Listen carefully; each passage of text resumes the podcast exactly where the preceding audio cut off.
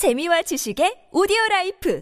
팟빵 안녕하세요. 군사돋보기입니다. 어쩌면 라스푸티차 이후 발생할 동부전선 우크라이나군과 러시아군 최후의 대결전에서 생각보다도 훨씬 쉽게 다소 어이없게 우크라이나군이 승리를 거둬버릴지도 모르겠습니다. 벌써부터 러시아군이 바흐무트 동부 및 남부, 솔레다르 동부에서 아주 격렬한 대공세를 가기 시작했고 우크라이나군 또한 이에 대응해 증원 여단 병력을 동원했는데요. 현재 러시아군은 루한스크 전선에서 크레미나 스바토우 방어선을 더 이상 양보할 수 없는 절대 방어선으로 정했지만 사실상 이를 통해 우크라이나군을 막아내는 것도 불안해서 해서 175km나 되는 넓은 방어선인 일명 바그너 라인을 구축해 맞서려는 것으로 최근 파악되고 있었습니다. 그런데 최근 러시아군이 무리한 공세를 끝끝내 고집하면서 바그너 라인에 투입해도 모자랄 병력을 계속 소진시키면서 점점 더 스스로 전력을 약화시키고 있다는 소식이 들려오고 있습니다. 그 배경에는 러시아의 핵심 권력층 내부의 균열이 큰 영향을 끼치고 있다는데 왜일까요? 전문가는 아니지만 해당 분야의 정보를 조사 정리했습니다. 본의 아니게 틀린 부분이 있을 수 있다는 점 양해해 주시면 감사하겠습니다. 현지 시각 10월 23일 여러 OSINT 보도에 따르면 최근 러시아군이 약 2주간 하루에만 한 개 대대 전술단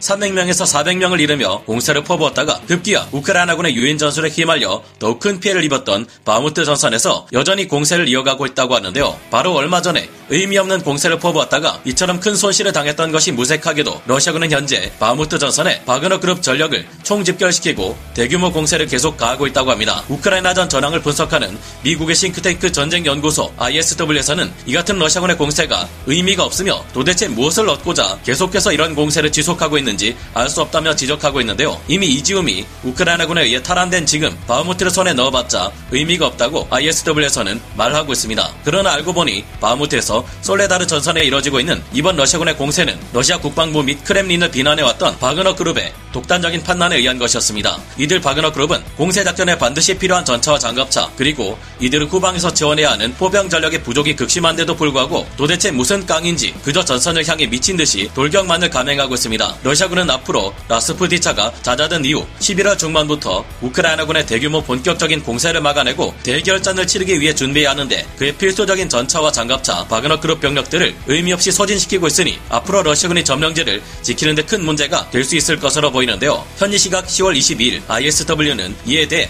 러시아 최고의 방어선인 바그너 라인을 건설하는 데 있어 러시아 국방부와 바그너 그룹 사이의 대립이 격화되었기 때문에 일어난 일로 분석하고 있습니다. 현재 바그너 라인의 참호 건설 공사는 갑자기 중단된 상태라고 하는데요. 바그너 그룹이 어떻게든 바흐무트를 점령하려는 이유는 이번 전쟁 기간 중 가장 격렬한 전투가 벌어졌고 가장 많은 사상자를 낸 상징적인 도시 바흐무트를 점령하고 이 전과를 내세워 러시아 국방부와의 기세 싸움에서 우위를 점하기 위한 목적이 있기 때문일 것이라는 분석 이 나오고 있습니다. 그에 대한 장면들 중 하나가 이것인데요. 바흐무트 전선 어딘가에서 한 대의 러시아군 T-80 계열 전차가 혼자서 단독으로 평원에서 우크라이나군 방면으로 공세를 가하고 있는데 이를 보조하는 전력이 전혀 없습니다. 기본적으로 기계와 여단을 동원해 공세를 가할 때는 최소 3대 이상의 전차가 조를 이뤄 움직이고 후방에 있는 전차들은 측면과 후위를 엄호하면서 한 대씩 한 대씩 초월 기동을 통해 움직이는 것이 정상인데요. 혹은 전차의 취약한 측면과 후방을 다른 장갑차들이 호위하며 혹시나 발생할지 모를 적의 기습 공격을 방어 하는 것이 정상입니다. 장갑차들이 전차를 엄호하고 장갑차에서 내린 보병들은 먼저 주변에 적의 참호나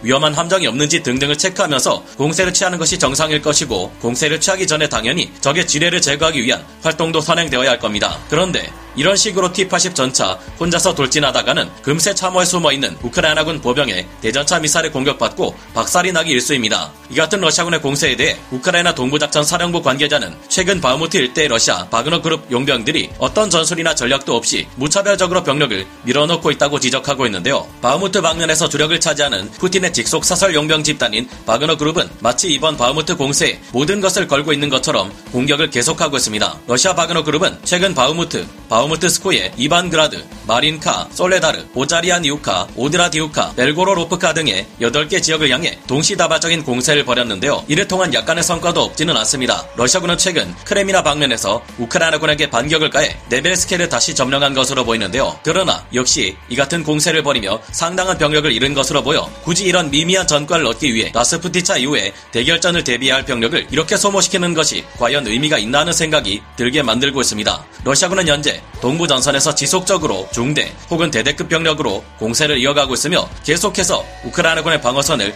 두들기고는 있지만 패배를 반복할 뿐인 상황이라고 합니다. 역시나 예상했던 대로 불안불안하게 무리한 공세를 지속하던 러시아군이 전과를 내기는커녕 결국 우크라이나군의 반격에 의해 오히려 크게 한 방 먹고 또 크게 패퇴하기 시작했는데요. 최근 OSINT 소식들에 따르면 바흐무트 방면에서 러시아군들은 바그너 그룹 용병들을 필두로 내수원 병력으로 이 지역의 교통 요충지인 아르테모프스크를 점령하려 했습니다. 그러나 독단적인 태도를 보이는 바그너 그룹을 위해 다른 러시아군 부대들은 병력 지원에 소극적인 태도를 보였고 그 결과 바그너 그룹은 소수의 기갑 전력에 대부분이 보병 위주로 구성된 병력으로 공세를 벌이다가 계란으로 바위를 친 것처럼 막대한 인명 피해를 입었다고 하는데요. 하지만 이게 다가 아닙니다. 오히려 러시아군의 공세는 막히고 거꾸로 우크라이나군이 치고 들어와 러시아군에게 막대한 피해를 입히며 멀찍이 물러나게 만들었다고 하는데요. 현지 시각 10월 24일 여러 오신트 보도에 의해 전해진 바에 따르면 하루 전날인 10월 23일 저녁이 되자 러시아군 바그너 그룹의 방어선은 우크라이나군이 당황할 정도로 너무 빠르게 무너져 내렸다고 합니다. 우크라이나군은 이 지역의 방어를 맡고 있는 제58 독립차량과 소총 여단, 제30 기계화 여단, 제80 공중 강습 여단 병력 외 제93 기계화 여단을 신규 투입해 기동 방어를 실시해 러시아군의 진격을 효과적으로 방어했는데요. 이에서 멈추지 않고 여유가 넘치는 우크라이나군은 동시에 오히려 반격을 가해 적을 소탕하는 작전을 준비했습니다. 우크라이나군의 제93 기계화 여단은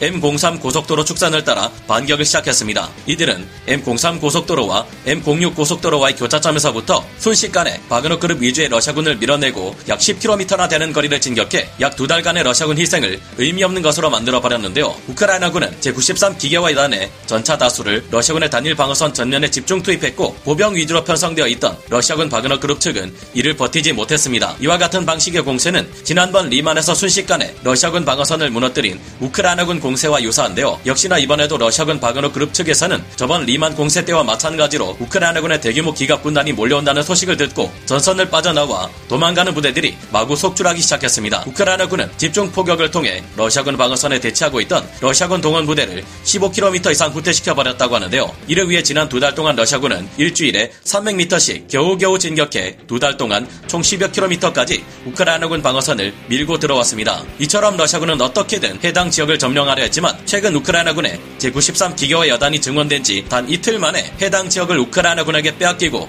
급히 도주해버렸다고 합니다. 두 달 동안 10km를 진격한 것이 단 이틀 만에 무용지물이 된 셈인데 겨우 이를 위해 지금껏 그 막대한 피해를 입으면서도 무리하게 진격해 온 것이냐는 비아냥이 러시아군에게 쏟아지고 있는데요. 그러나 더 큰 문제는 따로 있습니다. 현재 해당 지역에 반격을 가한 우크라이나군 부대들은 도네츠크주와 루한스크주의 경계선 인근에 있는 필립차타인 부근에서 병력을 재정비하고 있는 만큼 앞으로도 문제없이 싸울 수 있는 상태입니다. 반면 러시아군의 바그너 그룹 측에서는 괜히 이번에 무리한 공세를 퍼부려다가 절대 방어선인 바그너 라인을 수비하는데 반드시 필요한 병 력을 대부분 소진하고 만 것으로 파악되고 있는데요. 현재 우크라이나 전역에는 비가 내리고 있어 우크라이나군과 러시아군 양측 모두 더 이상의 무리한 공세는 벌이지 않고 있습니다. 하지만 11월 중순 이후 라스푸티차가 끝난 이후 우크라이나군은 본격적인 공세를 몰아치기 시작할 테고 이 앞서 바그너 라인을 지킬 병력을 미리 어이없게 소진시켜 버린 러시아군은 방어전을 수행할 역량이 빠른 속도로 약화되고 있는데요. 현재 러시아군에는 동원령을 통해 신병들이 계속 공급되고는 있지만 이들은 각 병가별 훈련은 고사하고 기본적인 훈련조차 받지 못한 채 투입되고 있어 제대로 싸우기 어려울 것으로 보입니다. 대부분 동원령을 통해